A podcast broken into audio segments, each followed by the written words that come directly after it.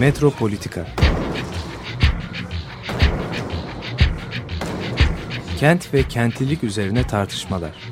Ben oraya gittiğim zaman balık balık balık balık tutabiliyorum mesela.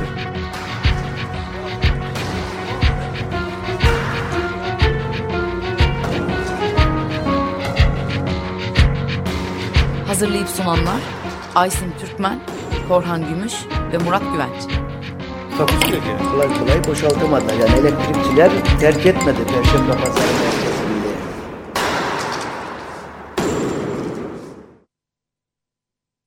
dinleyicileri. Bugün Metropolitika'da geçen hafta da söylediğimiz gibi oldukça karışık bir konuya devam ediyoruz. Ee, ben Korhan Gümüş. Bugün e, sevgili Uğur Tanyeli ile birlikte yapıyoruz programı. Uğur Tanyeli e, Şehir Üniversitesi Mimarlık Fakültesi Dekanı, mimarlık tarihçisi, yazar, eleştirmen. E, çok disiplinli çalışmalar içinde olan bir e, uzman bir kişi öyle adlandıralım.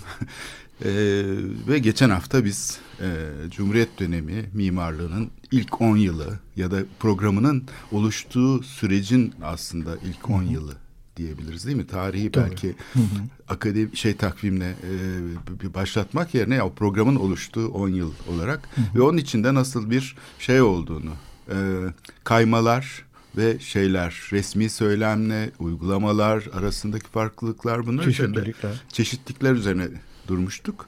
Sonra da aslında o programın içinde dokunmaya çalıştık ama onu bir sonraki programa bıraktık. Bir de şimdiki durum yani son 10 yıl diyelim buna da. Onu zaten bir konferansında işlemiştin. Şimdi burada da çok e, benzer bir durum var. Yani nasıl çıkacağız bu işin içinden bilmiyorum bu programda ama hani Cumhuriyet döneminin son 10 yılında mimarlık halleri, mimarlık ne durumda falan gibi bir şey konuşmaya başlarsak çok çetrefilli.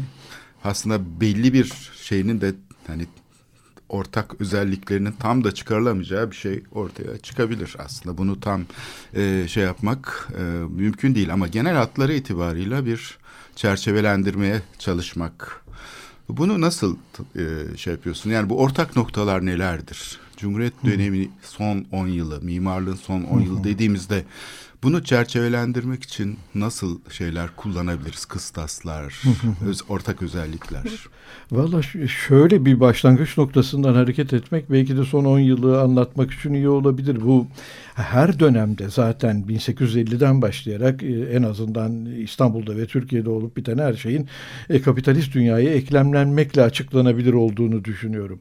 Ama son 10 yılda bu çok daha belirgin hale geldi ve mimarlık neredeyse bugün artık e, sadece kapitalist dünyadaki yapı üretim e, etkinliğinin bir parçası olma noktasına geldi, dayandı. Dolayısıyla bir zamanlar özerk bir mimarlık bilgisinden söz edebilirdik bir ölçüde. E, ne diyelim üslupsal diyebileceğimiz eğilimlerden söz edebilirdik. Yaklaşımlardan söz edebilirdik. Bir ölçüde belli dönemlerde akımlardan söz edebilirdik ama bugün bunların hiçbiri e, ne Türkiye'de ne dünyada aslında gündemde değiller. Bugün hiç kimse çok saf değilse şu anda dünyada hangi akımlar var mimarlıkta gibi bir soru sormuyor. E, Dolayısıyla geldiğimiz nokta aslında büyük ölçüde tam da bu kapitalist üretim etkinliklerine mimarlığın mutlak eklemlenme süreci dediğimiz bir şey. Bu bence 10 yılı e, yeterince açıklar. Problemlerinin de önemli bir bölümünü açıklar. Mimarlık konuşmanın giderek zorlaşmasını da bence açıklar. Bu mimarlığın konuşmayı da zorlaştırıyor. E, giderek e, çocuksu bir kolaylığa indirgenmeye başladı. Her şeyi zaten e, kapitalist dünyada böyle olur diyoruz. Çin'de de böyle.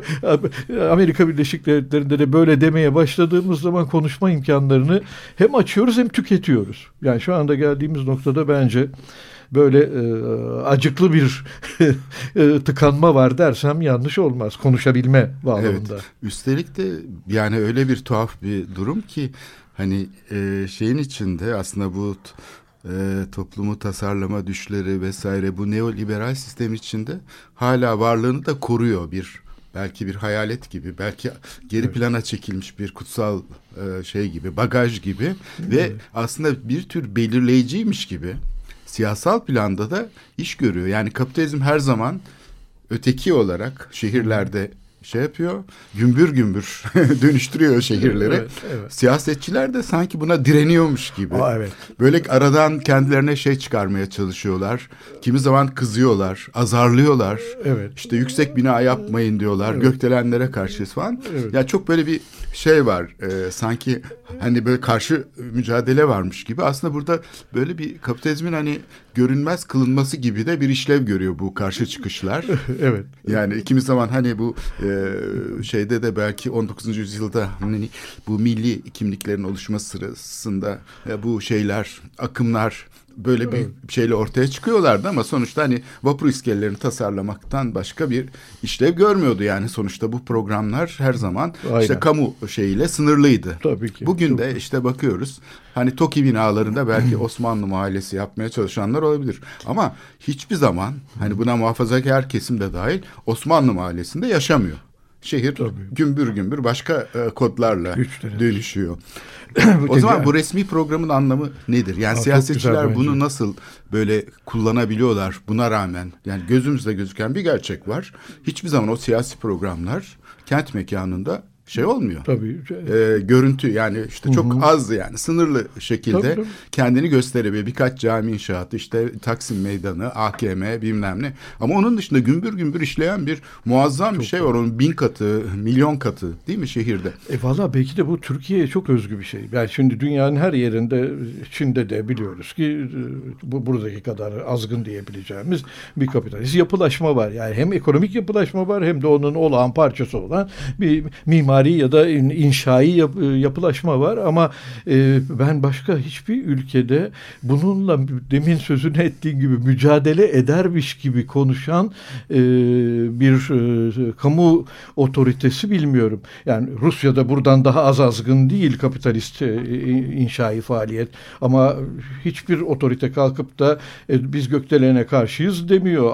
Alçak yapılaşalım demiyor ama Türkiye'de diyor ve bu e, belli ki Türkiye'de bir biçimde bunun bir, alıcısı var. Yani bir bir e, düşünce sunuluyorsa düşünce de tıpkı diğer tüm metalar gibi kapitalist dünyada e, bir tüketici kitlesi varsa mümkün olabiliyor. E, Türkiye'de demek ki bunu duymak isteyen bir grup insan var. Yani sanki mücadele ediyormuş gibi konuşmak isteyen ya da herkes zaten böyle konuşuyor.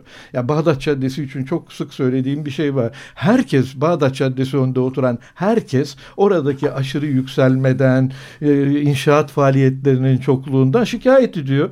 E peki nasıl oluyor onlar? Oradaki insanlar evlerini veriyorlar, dönüştürüyorlar. Herkes orada bu etkinliğin içinde rol oynuyor. Kapitalist bir ne diyelim ekonomik fayda imkanı varsa hiç kimse kalkıp da yok ben evimi vermem hala üç katlı olmaya devam etsin demiyor.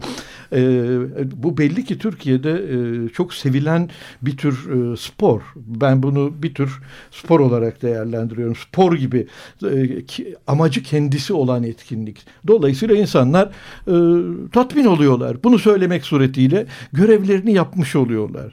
Oradaki değişime karşı biz aslında istemiyorduk demek durumunda kalıyorlar. Belediye aynı şeyi söylüyor. Aslında karşıyız ama izinleri o veriyor. Merkezi yönetim bütün bunlara elindeki tüm olanaklarla su taşıyor. Ama herkes istemiyor böyle olmasını. E nasıl oluyor ben çok merak. Bu ülkede hiç kimse bu değişimi istemiyor. Şimdi buna inanmam için e, çok saf olmam. Herkes bunu istiyor ama sorun şu ki e, bir anlamda bir günah keçisi arıyor. Hep başkası o günah keçisi. Konuşana göre değişen bir şey. Sokaktaki insan konuşuyorsa belediyeyi suçluyor.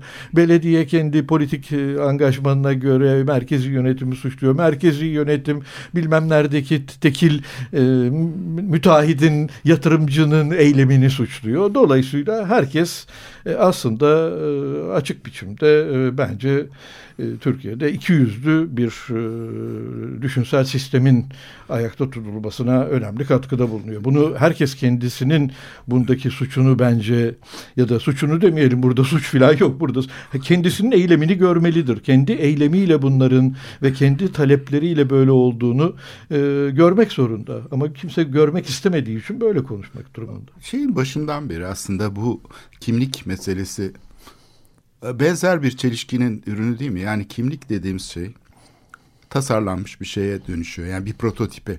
Benzerlikler üzerinden insanları topluyorsun, eğitimden geçirip ve onları bir konserve üretir gibi bir kimliğe kavuşturuyorsun. Yani modern devletin aslında şeyi bu, süreci bu. Fakat bu ne kadar etkili oluyor? Yani burada bir problem olduğu çok açık. Ee, bu şey çünkü yani bir taraftan da kapitalist bir dizisel üretim mantığı. Burada aslında kimliğin e, yokluğun izi olduğu söylenebilir. Yani yok ettiği şeyin aslında transforme ettiği şeyin kendi izi gibi. Bu söylemlerin de aslında sanki bu kimlik meselesindeki gibi bir işlevi var.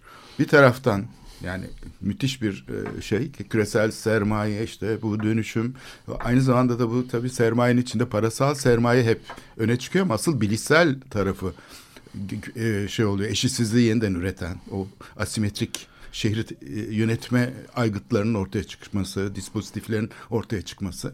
Bununla birlikte bir taraftan da bir tür böyle öteki özlemi geçmiş yani ne güzeldi der gibi.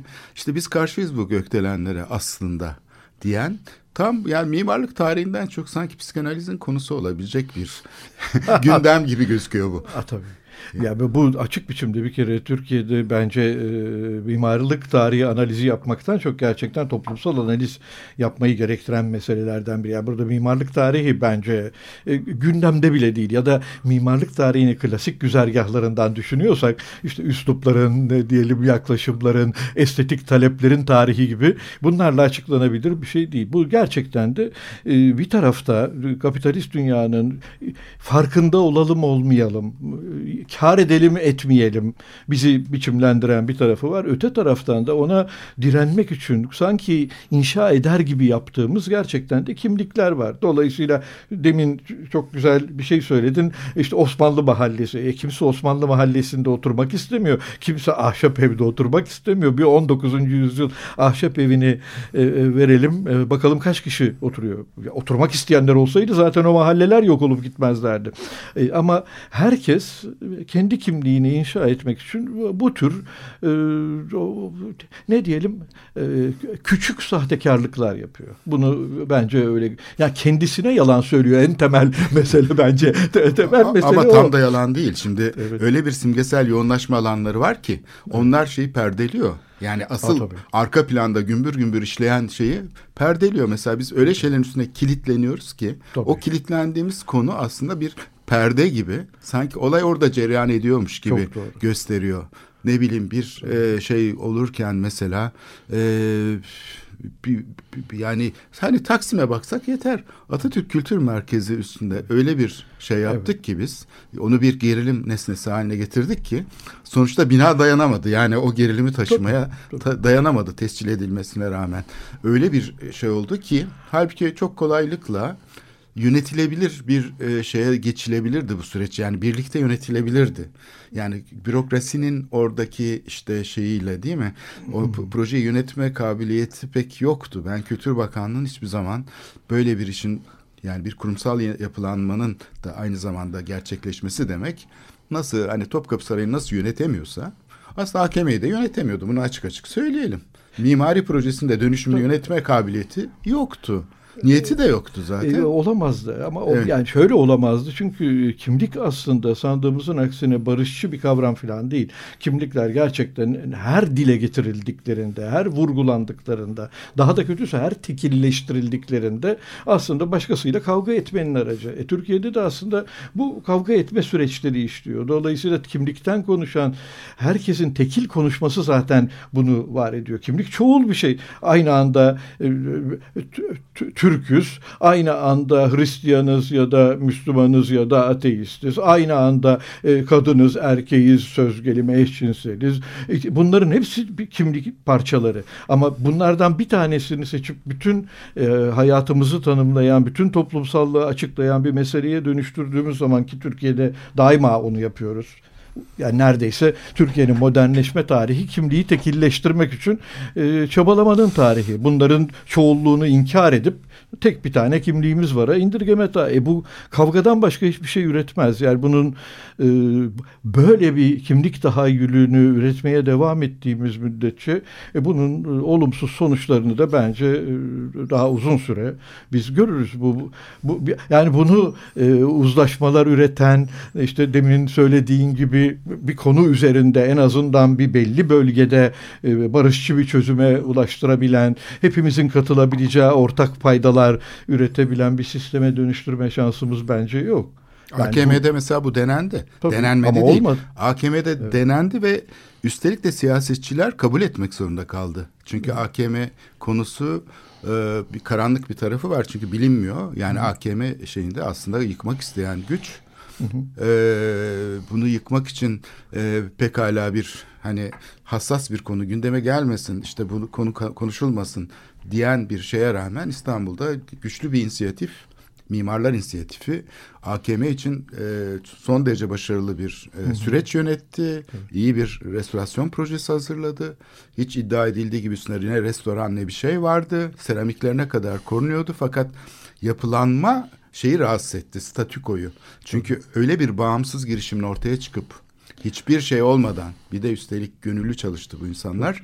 Hani bir ihale falan olmadan patronaj altına girmeden süreci kamusallaştırması ve paylaşmaya başlaması işte toplantılar yapması Pera Müzesi'nde şurada burada Bahçeşehir Üniversitesi'nde bütün bu e, genç mimarları da e, etkileyen çok ciddi bir e, şey süreç yarattı. Tabii. Ve onun karşısında şey direnemedi. Siyasi kurumlar direnemediler sonra kabul etmek zorunda kaldılar. Fakat ne zaman ki e, tekrar bir şeyle böyle kapalı e, bir sürece e, iş e, dönüştürüldü pazarlıklar şey arasında dönmeye başladı. Ondan sonra kolayca manipüle edilebilir hale geldi ve AKM aslında ondan dolayı yıkıldı. Yani evet. şeyden Hı-hı. dolayı değil. Bu proje yönetim sürecinin e, özelliklerinden dolayı. Şimdi kimlik iktidar Tabii. demek. Kimlik mücadeleleri aslında iktidarın e, oluşturucu ögesidir. E, evet, e, şimdi evet. Bu, burada hepimiz bu kimlik meselesine takılıp e, kalı veriyoruz ve bunu da tam e, şey yapamıyoruz e, çözemiyoruz. E, demin sözünü ettiğin şeyde AKM'deki hani AKM aslında bir sivil toplum inisiyatifiydi. Şimdi Türkiye'deki en problemli alanlardan bir tanesi bir kere Türkiye'nin sivil toplum üretmekteki çok ciddi yeteneksizliği.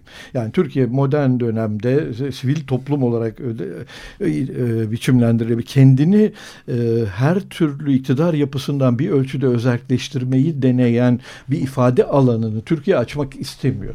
Türkiye bunu açamıyor. Açmak Türkiye deyince aslında profesyoneller de açmak istemiyor. Tabii, tabii ki açmak. Çünkü devletle devlet dışı alan örtüşüyor. Yani Aynen. devlet Bu ülkede olan öyle. devlete dahil Aynen. ediliyor. Sürekli bunu yapan da sivil toplum aslında. Tabii. Devlet bunu yapma kabiliyetine sahip değil. Ay, hay, bu, şöyle söyleyelim birbirlerini üretiyorlar. Yani böyle evet. bir e, toplumsal yapı olduğu için e, böyle bir e, devlet üretmek zorunda kalıyor Türkiye. Böyle bir devlet olduğu için böyle bir toplum yeniden kendini üretiyor. Dolayısıyla bir kısır döngünün içine hapsolmuş gibi gözüküyoruz.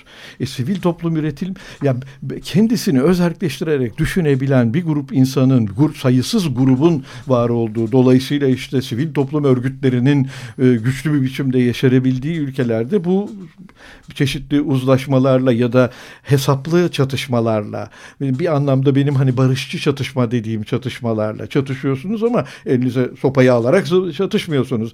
Ne diyelim düşüncelerle e, kamu e, iletişim araçlarını kullanarak bir ölçüde çatışıyorsunuz ama e, Türkiye e, bunu e, üretebilme yeterliliğine ya da yeteneğine sahip bir ülke gibi bence gözükmüyor. Bu çok uzun bir problem.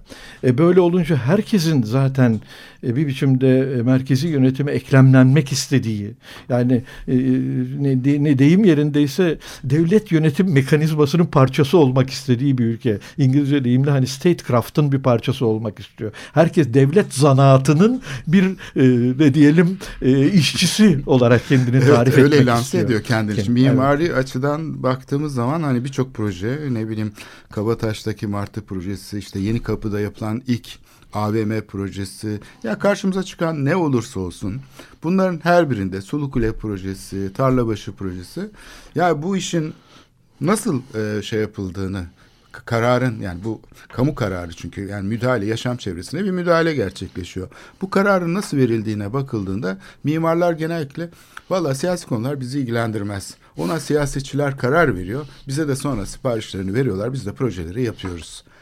Deme şeyine sahipler. Oysa ki profesyonel alanın e, bu şey üzerinde epey bir etkisi var. Yani bu kamu programlarının oluşmasında, onların e, dönüşümünde çok rolü var. Yani Sulkule'de ben birebir gördüm. Yani yurt dışından gelen bir mimari grup yerel çalışmayı önemserken insanlarla her gün yatıp birlikte kalkarken yüzlerce gün orada bulunurken burada o işi parayla yapan bunun için bütçe almış olan mimarlar bir kere bile oraya gelmediler. E, Valla şöyle söyleyeyim yani Avusturyalılarla Almanların daha fazla uğraştıklarını ben biliyorum. daha çok uğraştılar. E bu, bu da normal. Yani şaşırmıyorum çünkü demin söylediğim mesele burada gerçekten böyle bir e, kendi görüşünü e, samimiyetle ortaya koyan grup oluşumunun imkansızlığından bahsediyorum. İşte Onun kimlik de tam burada iş evet, görüyor. Evet. Hani siz bir Fransız olarak İstanbul'a niye ilgileniyorsunuz diye sormuşlardı bir arkadaşımıza İstanbul'da yaşayan bir Fransız arkadaşımıza. Çünkü ilgi alanı bu. Yani şehirle coğrafyayla şunla şehirle ilgileniyor sonuçta bu kişi. Niye bir Fransız olarak İstanbul'la ilgileniyorsunuz diye sorabiliyorlar. Çünkü evet. Fransız gitsin Fransa'da ilgilensin. E, burası bizim toprağımız biz e, burada bizim av sahamız gibi hiç, ter, hiç tereddütsüz. Hatta evet. burada olan bir olumsuzluğa karşı taraftan diye ne diyelim Avrupa'dan bir tepki geldiği zaman o alınganlıklarımız da ondan farklı mı? Hemen alın alınırız. Hemen e, ne diyelim kendimizin de karşı çıktığı bir şeyi diyelim ki İngilizler söylüyorsa İngilizlere karşı çıkmamız gerekir. Bu çok Türkiye'ye özgü bir şey. Ama bu, bu dünyada da e, var. Fakat biz e, dünyada e, yapayalnız olduğumuzu düşünme eğiliminde olan bir ülkeyiz. Unutmayalım ki Türkiye'nin modernleşme tarihi aynı zamanda xenofobi tarihi. Yani sürekli olarak ötekiyle didişmenin tarihi. Bütün kimliğimiz zaten batı olarak nitelendirdiğimiz ötekiyle didişme üzerinden biçimlendirilmiş. Dolayısıyla herhangi bir olumlu noktada bile uzlaşma şansımız olmuyor. İşte kent üzerine bir problem oluyor. Hayır onu biz çözeriz o sizin probleminiz değil diyebilme hali. E, bu e, tam xenofobik ve dediğim gibi e, hani oryantalizmin göbeğinde duran bir e, toplumsallığa işaret ediyor bence. Aslında olarak, gerçekte öyle değil. Yani şu anda mimarlık sahasında en azından şehir tamamen aynı küresel sermaye gibi şeye açılmış durumda. Bir tek bu siyasal alanın denetlediği bir yöntemsel şey var ki alan oraya e, aslında bir açıklık gelmiyor. Mesela bu kentsel dönüşüm konuları Değil mi? Tabii, Fenerbalat'ta tabii, tabii, mesela tabii. denendi olmadı işte Habitat'tan sonra işte Avrupa Komisyonu ile UNESCO işbirliği içinde bir mahalle nasıl iyileştirilir diye bir çalışma yapmak istedi engellendi. Niye engellendi? Çünkü buranın şeyi hani bizim projemizi yabancılar mı yapacak havası var. Oysa ki İtalya'ya gitseniz yani bugün Floransa'da restorasyon işlerinde Japonlar çalışıyor. Ben gözümle gördüm. Hollanda'ya gitseniz Hollanda'da yani ne bileyim bir Fransız ya da bir Alman ya da bir bilmem ne yani illa böyle milli kompartımanlar içinde Çin mimarlık bunun hizmet... en iyi örneği Çin neredeyse evet. bütün önemli yapıları Avrupalı Amerikalı mimarlar yapıyor şirketler yapıyor. Şimdi bunu tabii yaratmış olduğu itici bir şey de var. Hı-hı. Sermaye nasıl gümbür gümbür şey tabii. ezip geçiyorsa yerellikleri e, bir de bir bilgi alanında da mimarlık alanında da gelmişler bunlar. Oh ellerinde imkanlar var, şeyler var. E, zaten teknoloji var. Paldır küldür girdiler ve şey yaptılar. Demiyor aslında insanlar. Yani bir tür yarışma alanı mimarlık. Tabii. Yani mimarlığı şimdi mesela İtalyan şeyinde şöyle bir açıklama var kamu sisteminde. Biz açıyoruz yerel alanı ki restorasyondan çok iddialı İtalya mimari restorasyon alanında ama çok iddialı olmasına rağmen kendisini güçlü tutabilmek için rekabeti açmak zorundayız. Yoksa milli çerçevede bunu kapattığımız anda sistem çöker diye açıklıyordu. Mesela ben bir yerel yöneticiyle e, bölge e, şeyiyle hükümetinin temsilcisiyle kültürden sorumlu tartıştım bu konuyu. Niye bu açıklık hani ya zaten Avrupa Birliği'nin şeyi bu. Yani problematiği bu ama şehirlerin genellikle zaten artık şeyinde böyle bir açıklık var. Deney paylaşma. Bizim siyasi alanda tutukluk var. Yani özellikle belli bir alanda O, E, Valla bu bence genel e, toplumsal durum için yorumlamalıyız. Hani sadece siyasi alanla e, iktidar yapılarını konuşuyorsak bence yeterli değil. Şöyle bir örnek versem. E, Bir e, Hristiyan yapısı var İstanbul'da diyelim. Böyle bir yapı olduğu için söylemiyorum. Ve siz bir e, Avrupa e, şeyi olarak e, buraya restore edilmesi için para verin. E şimdi bu Türkiye'de olay yaratıyor. Böyle bir şey yapamazsınız. Yani diyelim ki atıyorum e, ne e, herhangi bir Bizans yapısının restorasyonu Evet, için bu Avrupa kuruluşlarından para para, geliyor. alın. Ha. Şimdi bu bu Türkiye'de bunlar e, bunlar Bizans'ı mı canlandırmak istiyor Evet. diye hemen e, gündeme gelen bir yapı var ve Türkiye'de çok kolay ikna ediyor bu. Hemen ikna oluyor insanlar. Zaten onlar bizim iyiliğimizi düşünmez ki. Ya adam para verdiği zaman bile yaranması mümkün değil. Ha, Avrupa'da Türkiye aleyhtarı çalışanlar yok mu? Vardır. Tabii ki vardır. Türkiye'de de olduğu gibi. Ama herkesi e, blok halinde tahayyül etme halimiz, biz ve ötekiler diye tahayyül etme halimiz e, her durumda uzlaşmayı imkansız kılıyor. Kendi içimizde de uzlaşamıyoruz. E, kim olursa olsun uzlaşamıyoruz. Ya şöyle ne diyelim dünyada e, kamuoyu yoklamalarında neredeyse hiçbir dostu olmadığına inanan bir toplum Türkiye'den başka var mı çok merak ediyorum. Anketler öyle çıkıyor. İranlılar dostumuz mu? Hayır. Ee, Suriyeliler? Hayır. Mısırlılar? Hayır. İsrailliler? e, Zinhar. Avrupalılar zaten hayır bunun düşmanımız. içine şey de katabiliriz. Türkiye'de şeye uymayan, standartlara Tabii. uymayanlar da dostumuz olabilir mi deseniz? Hayır. Hayır onlar da düşmanımız. Tabii düşmanımız. Evet. Yani çok açık itiraf etmek zorundayız. Yani bu ülkede diyelim ki aynı apartmanda bir Musevi ile Ermeni ile yaşamak istemeyen e, istemiyorum diyen insanların oranları e, t- çok ciddi miktarlarda ve bu aynı ülkede ırkçılık yok diye konuşulabildiğini düşünmemiz lazım. E, Böyle bir ülkede yaşıyoruz. E, bunun ciddi problem mi? E, problem olduğunu görmek zorundayız. Bunu. Evet. Bence bunun bu mimarlığı da aşan e, Türkiye toplumsallığının çok ciddi bir e, derdi ve e, bundan öyle kısa vadede kurtulacak diye bekliyorsak bence e, hayal kurarız. Evet bir ilan edilmemiş iç savaş durumu var Türkiye sürekli bir şey ilan edilmemiş ya da soğuk savaş gibi de denebilir. E, bir tür soğuk savaş. Bir Evet. kendi içinde ama toplumun kendi Evet. içine bunu Evet. şey yapan bir siyaset e, modeli var. Şimdi bir e, şey verelim nefes almak için. Echo and the Bunnymen'den dinleyeceğiz. Turquoise Days. Just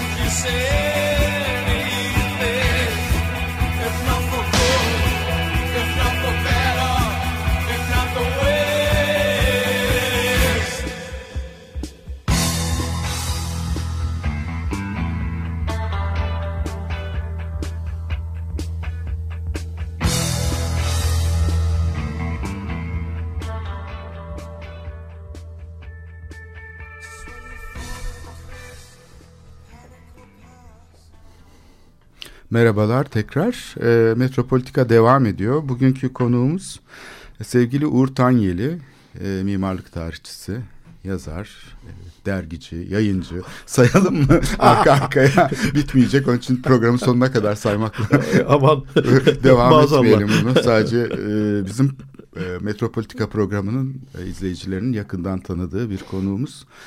Evet, yani bu son dönem mimarlığı nasıl ele alacağız? Ee, çok çetrefilli bir konu. Çünkü yani herhangi bir program yok. Zaten olması da mümkün değil. Yani bunun şöyle bir e, şeyleri var. Bunun işte e, bu Cumhuriyet'in son yıllarında mimarlık şeyi şudur falan denecek bir durum yok.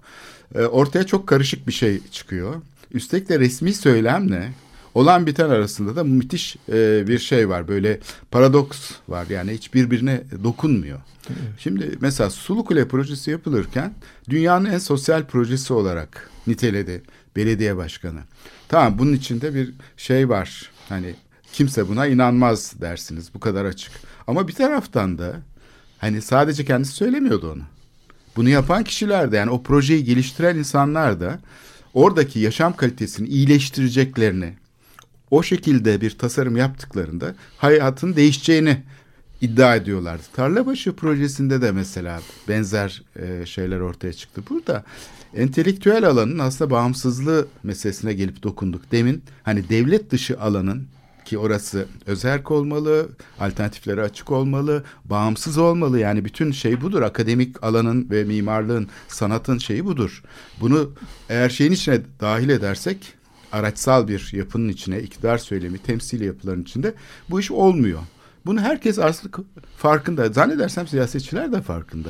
Yani kendileri de bu işin olmadığını farkındalar ki bir taraftan itiraz ediyorlar ama bir taraftan da bu iddiayı sürdürmek zorundalar.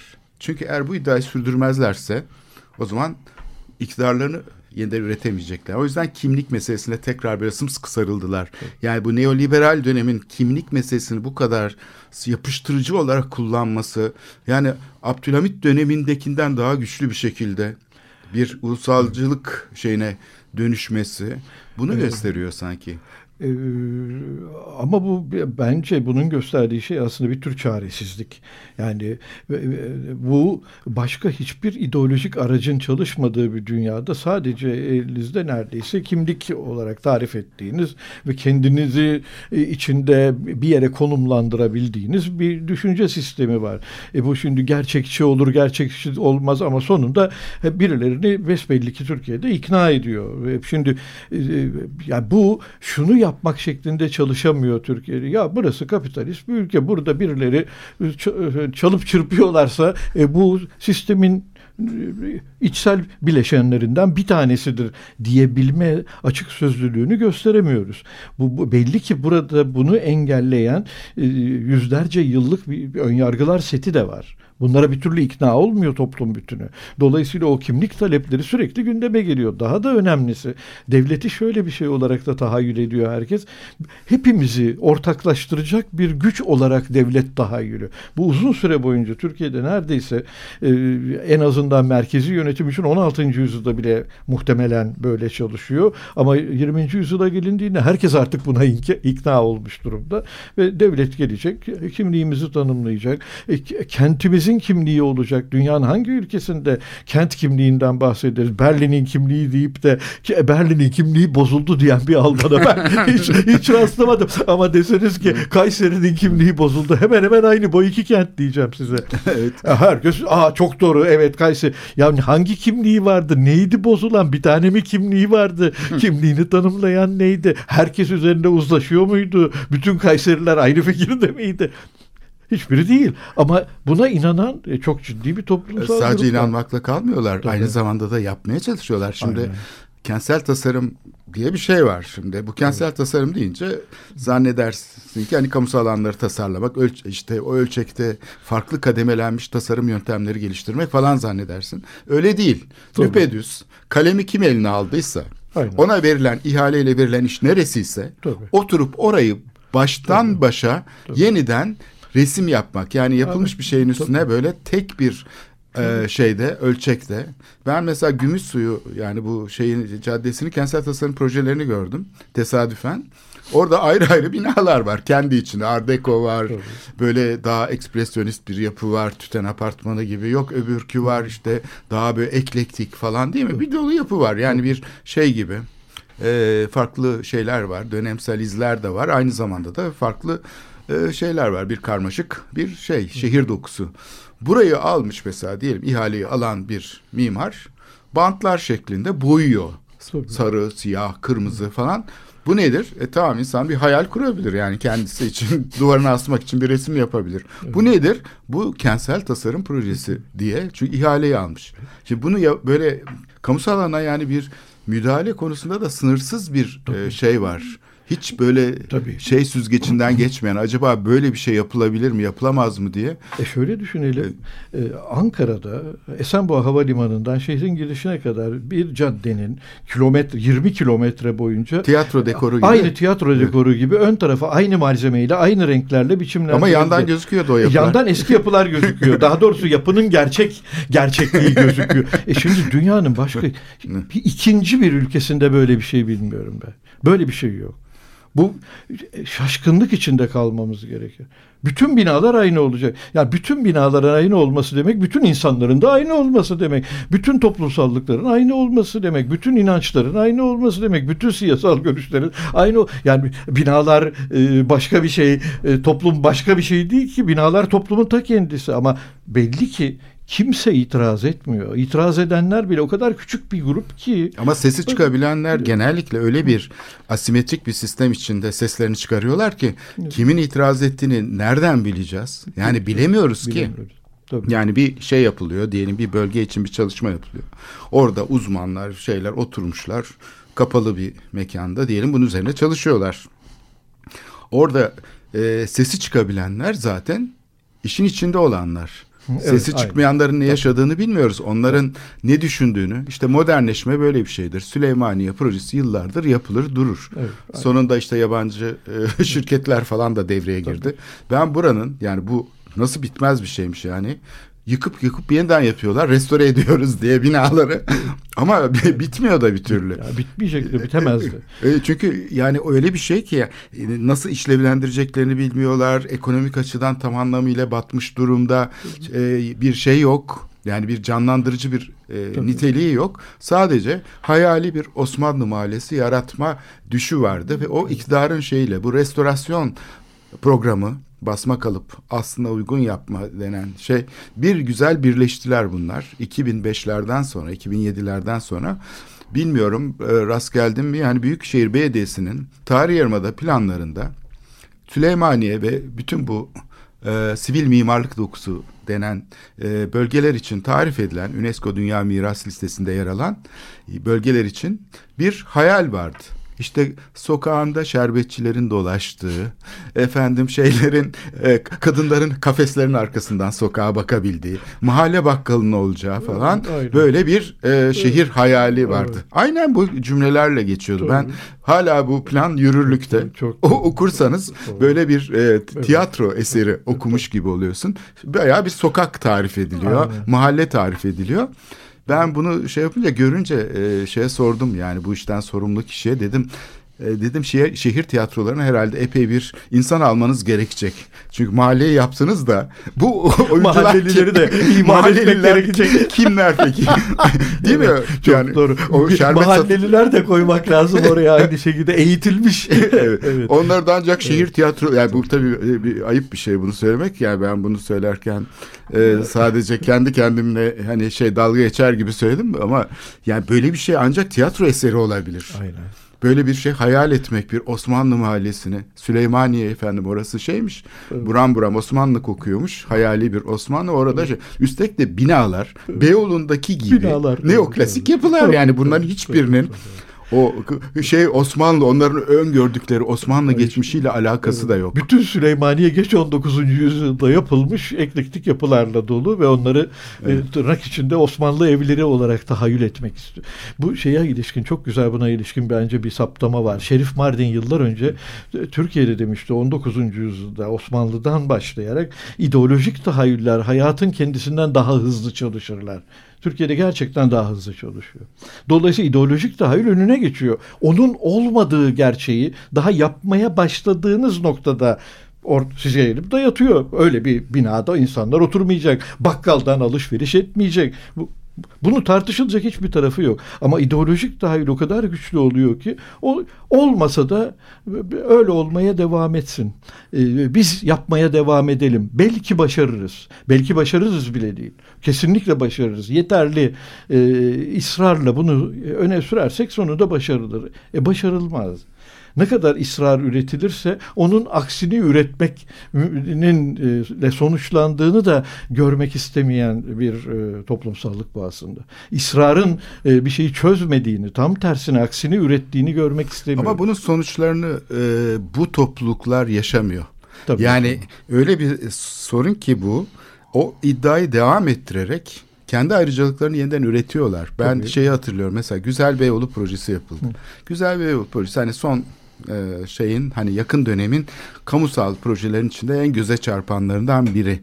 Bu süre içinde ne oldu? Narmanlı, Emek Sineması, Demirören bunların hepsinde bir şey oluştu. Alternatif bir çalışma oluştu. Dendi ki ya böyle piyasacı yöntemlerle bu süreç değişmez. Yani piyasa şeyiyle siz bu yapıları dönüştürmeye kalkarsanız bir copy paste yapmak. Yani oradaki mağazayı gel Narman'ın içine koy.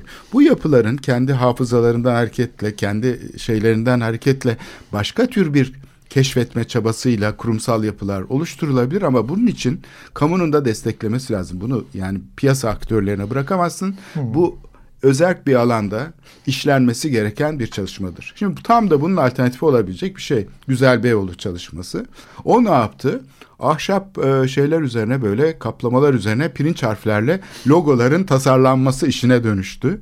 Ve herkes gülmeye başladı. Yani kamunun müdahalesi ki e, bunu yaparken de şey olarak yaptı. Yani bir iyileştirme programı gibi. Oysa bunun arka planında yapılması gereken çok daha önemli bir iş vardı. Kamu sisteminin bir ilişkisel model geliştirmesi, kimi yerlerde teşvikler vermesi, bir e, e, kamu öznesinin kamusal nitelik taşıyacak programlar oluşturabilmesi. Mesela Narmanlı'nın değil mi geçmişinden hareketle bir sanat kurumu olarak orada işlev görmesi, kendi hafızasını şey yapması, e, etkinlik temelli işlemesi. Bunun örneklerini filantropik alanda görüyoruz işte. Salt var, Arter var Beyoğlu'nda. Başka bir şey olabilirdi nitekim değil mi? Tabii. Oranın doğrudan doğru bir şey olması, mağaza yapılması. Yani orada yapılmış olan şeylerin bir tekrarı üstelik de Beyoğlu'na bir değer katmıyor. Şimdi bunu aslında kapitalist bir mantıkla bile baksan kapitalizmin kapitalizmle gelişmediği çok açıktır. Mutlaka kapitalizm dışı mekanizmalar gerekir oradaki şey canlandırmak için hayatı. Özellikle entelektüel alandaki üretimle.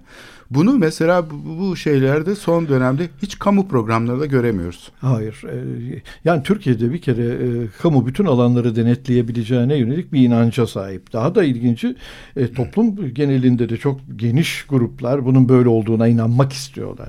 Yani her şeyi kültürden gündelik yaşama, e, mimarlıktan, e, sanata, müzikten, e, kentin biçimlenmesine her şeyi e, kadiri mutlak bir kamu otoritesi tahayyülü var. Eleştiri getirilirse de böyle. E, tabii. Gene kamudan bekleniyor. Sanki Aynen. kamu bunu yapabilirmiş Başka gibi. türlü bir kamu olsun diye eleştiri Ha, getiriyor. gene iktidar üzerinden Kamu yani. buraya karışmasın e, değil. Evet. Çoğulluk olsun değil. Başka aktörler de var onları da görelim değil. Sadece kamu kamuyu sadece bizim kendi ideolojik ya da siyasal tahayyülümüze göre biçimlendirelim. Ama kamu yine aynı derecede kadiri mutlak olmaya devam etsin. E şimdi böyle bir bakış açısıyla Türkiye'de bir kere kapitalizm dünyanın pek çok ülkesindeki kapitalizme benzemiyor. Bir kere onu görmek zorundayız. Çünkü o da aynı biçimde bir iktidar tahayyülüyle biçimleniyor Türkiye'de ekonomiye müdahalede. E şimdi bu böyle olan bir ülkede bence e, şaşırtıcı bir durum yok. Bu yani bu bunun dışına çıkmak için e, çok güçlü çaba gerekiyor ve, daha kötüsü bence her durumda benim söylediğim şey bu e, zaman gerekiyor. Bu böyle yani 500 yılda kurduğunuz böylesine kadiri mutlak bir kamu otoritesi kavramını 3 günde değiştirmenin yolu yok. Yüzyıllar boyunca uğraşmak gereken bir iş. E, bu yapmamakla olabilir mi? E, yapamayan ülkeler var. Yani bir- büyük ölçüde Rusya hala bunu yapamıyor. Rusya'da E, Ama Yani- radikal bir Tabii. değişiklikten çok Evet. hani adım adım filizlenen bir takım şeyler olabilir ki oldu geçmişte. Oldu, evet. Bu bunları Oluyor. yani şey yapabiliriz. Her şeyin yani sistem tümüyle kamu sistemi değişsin. Efendim bugün işte şey var e, piyasa aktörü olarak konumlanan bir mimarlık var ya da resmi program altında kendisine ayrıcalık elde etmeye çalışan bir takım topluluklar var. Bunun dışında da yepyeni bir model olsun. Bu mümkün değil. Hayır. Yani bu sistem öyle şey oturmuş ki e, bu şeylerin zaten içine çomak sokmaya kalksan bir anda e, büyük bir sarsıntı olur ve saldırı haline geçerler. Onun için ben yani Sulukule'de falan bunu çok iyi gözlemledim. AKM'de gözlemledim. Onlar bu şey içinde huzurlu bir çatışma halinde yaşıyorlar. Kendi aralarında çelişkiler yok değil. Kavga ediyorlar. Tabii. E, Bunu gördük geçmişte yani bu şeyle bürokratik rasyonalizmle işte kimlik politikaların çatıştığı bir süreç yaşadık biz bu son 10 yılda. E, Onun e, şeyinin yani bereketli bir süreç olmadığını söyleyebiliriz. Entelektüel dünyayı zenginleştirecek bir süreç değildi bu çatışma şekli.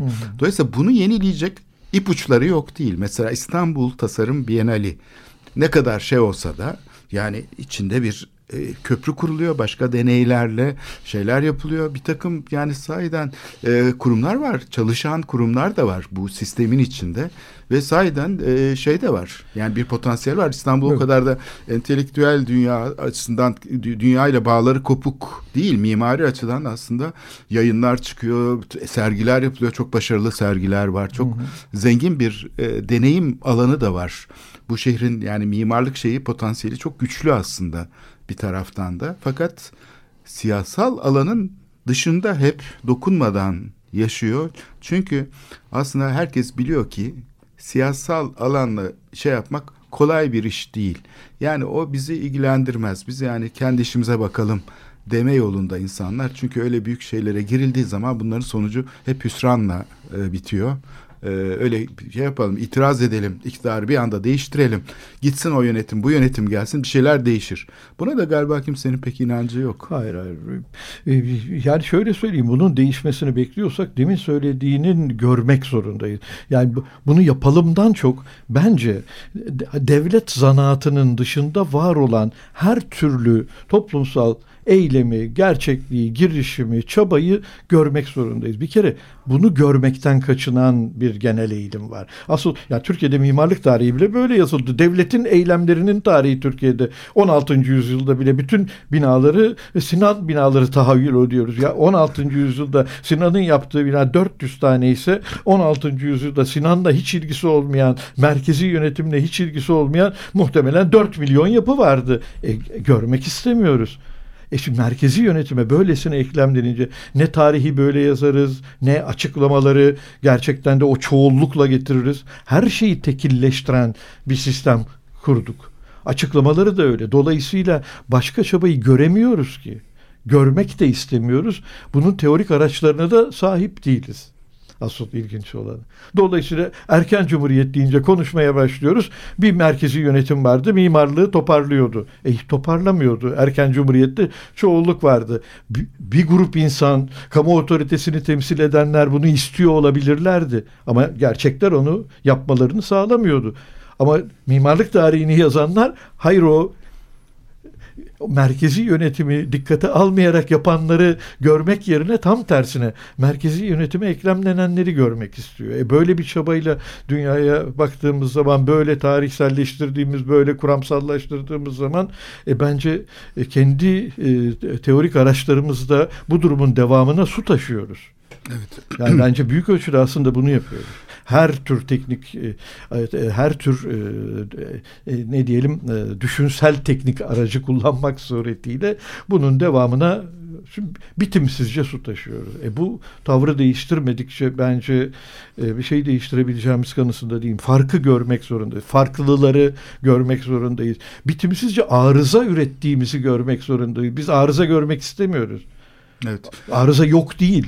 Biz arıza görmek istemiyoruz. aslında o arızalar üzerinden e, pekala e, okunabilir ve e, Evet. şeyde çıkarılabilir yani Evet. alternatifler onun üzerinden çıkarılabilir çünkü arıza üretiyor dediğin gibi Arızayı görmemiz lazım. Ağrı, asıl olan arıza. Asıl olan doğru işleyiş değil toplumsallıkta. Toplumu dönüştüren arıza. Evet. Toplumu dönüştüren kriz. Kriz yaşadığınız zaman bir şey her şey yolunda gidiyorsa hiçbir şey değiştirmiyorsunuz. E bu böyle dönemler, böyle tarih dönemleri dünyanın her yerinde olduğu gibi Türkiye'de epey bol miktarda var. Ama sorun biz hala tarihini böyle yazmak istiyoruz. Arızasız tarih. Bu aslında kendi bulunduğu alanda, hakim olduğu alanda e, kılçıksız bir şey yaratma durumu. Mesela işte mimarlar olarak siyasetçilerin bizi dinlemesini istemek gibi bir şey aynen. bu. Aynen. O, olabilir. ne oluyor? İşte mimarlar olarak yani mimarlar sanki böyle bir şey var. Onların bir tutarlıklı bir grup. kimliği gibi Evet, olarak böyle evet. bir şey temsil ediyorlar. Evet. Siyasetçiler siz mimarlar öyle düşünüyorsunuz tabii sizi anlıyorum. Ama benim de arkadaşlarım var. O arkadaşlarıma bir danışayım. Evet. Zannediyorlar. Zannediyorlar. Zannediyorlar. Ha, benim mimar arkadaşlarım geldi şimdi. Siz çıkın siyaset. Ben onları dinleyeceğim. Aynen öyle zannediyorlar. Evet. Ya Türkiye'de herkes öyle zannediyor. Mimarlar falan değil. herkes öyle. Bu zannediyor. entelektüel üretimin de kimlik politikalarına dahil olması. Yani bu şehirden söz ederken vesaire asıl onu şey yapan sisteme dahil eden şey de bu. Yani kendisini de bir kimlik politikası aktörü olarak dahil ediyor sistemi. Neden söz ederse söz etsin. Onun için de o fragmente yapı içinde o da yerini alıyor ve bu iddiasını yeniden üreterek orada hoşluk içinde hiç Hiçbir krizleri falan kalmıyor. dönüştürmeden Tam bu noktada sistemin içine dahil olmuş Aynen. oluyor. Evet Tabii. bu sonuç e, bence bu şekilde Hani e, uzlaşmazlık sandığı şey aslında uzlaşma. Evet tam da sembiyotik bir ilişki haline geliyor. Birlikte yaşama şeyi felsefesini üretiyorlar. Birlikte gibi denebilir. Tabii bunun dışına çıkan çok e, farklı şeyler de var. Bunlara da biz zaman zaman şey yapıyoruz. Bunları da e, kayda geçmek gerekiyor. Çünkü onların üstü örtülüyor sürekli. Evet, ne yazık ki. Evet onlar silinmeye çalışılıyor sürekli. Çünkü filizlenen yenilikler, başkalıklar onları ise de görünmez kılıyor. Bu sesi çıkanların dünyası diyelim. Uğur Tanyeli'ye çok teşekkür ediyorum programa verdiği katkı nedeniyle. Ben teşekkür ederim. Ee, umarım tekrar görüşürüz. Ee, destekçimiz sevgili Zeynep Günsur'a da teşekkür ediyorum. Programımızı destekleyen ve herkese iyi bir hafta diliyorum. Hoşçakalın.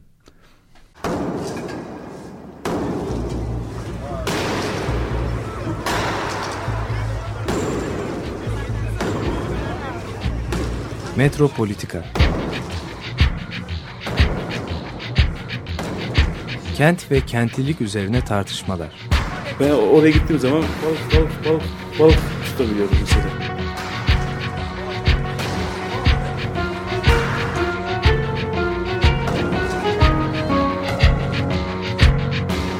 Hazırlayıp sunanlar Aysin Türkmen, Korhan Gümüş ve Murat Güvenç. Takusuyor ki. Kolay kolay boşaltamadılar. Yani elektrikçiler terk etmedi Perşembe Pazarı merkezini. Açık Radyo program destekçisi olun. Bir veya daha fazla programa destek olmak için 212 alan koduyla 343 41 41.